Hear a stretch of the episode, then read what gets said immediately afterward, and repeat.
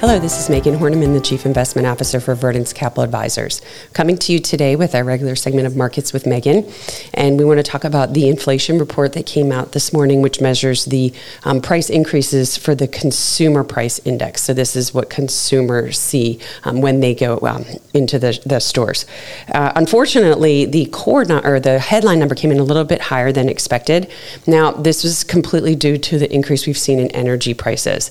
The core level came in about as expected, um, but we're still seeing at the core level prices growing 4.1% on a year over year basis. So we're still well above what the Federal Reserve wants to see.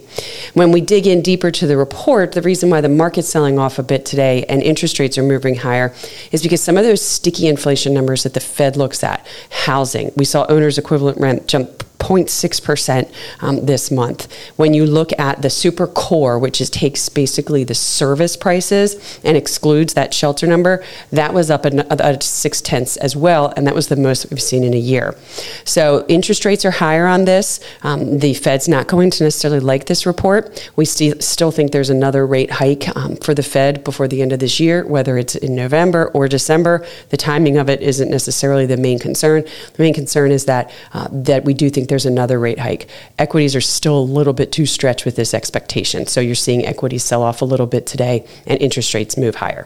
Um, we'll keep monitoring the data and be back to you again for our next segment of Markets with Megan. If you have any questions or comments, please feel free to reach out to podcast at verdence.com. Thank you.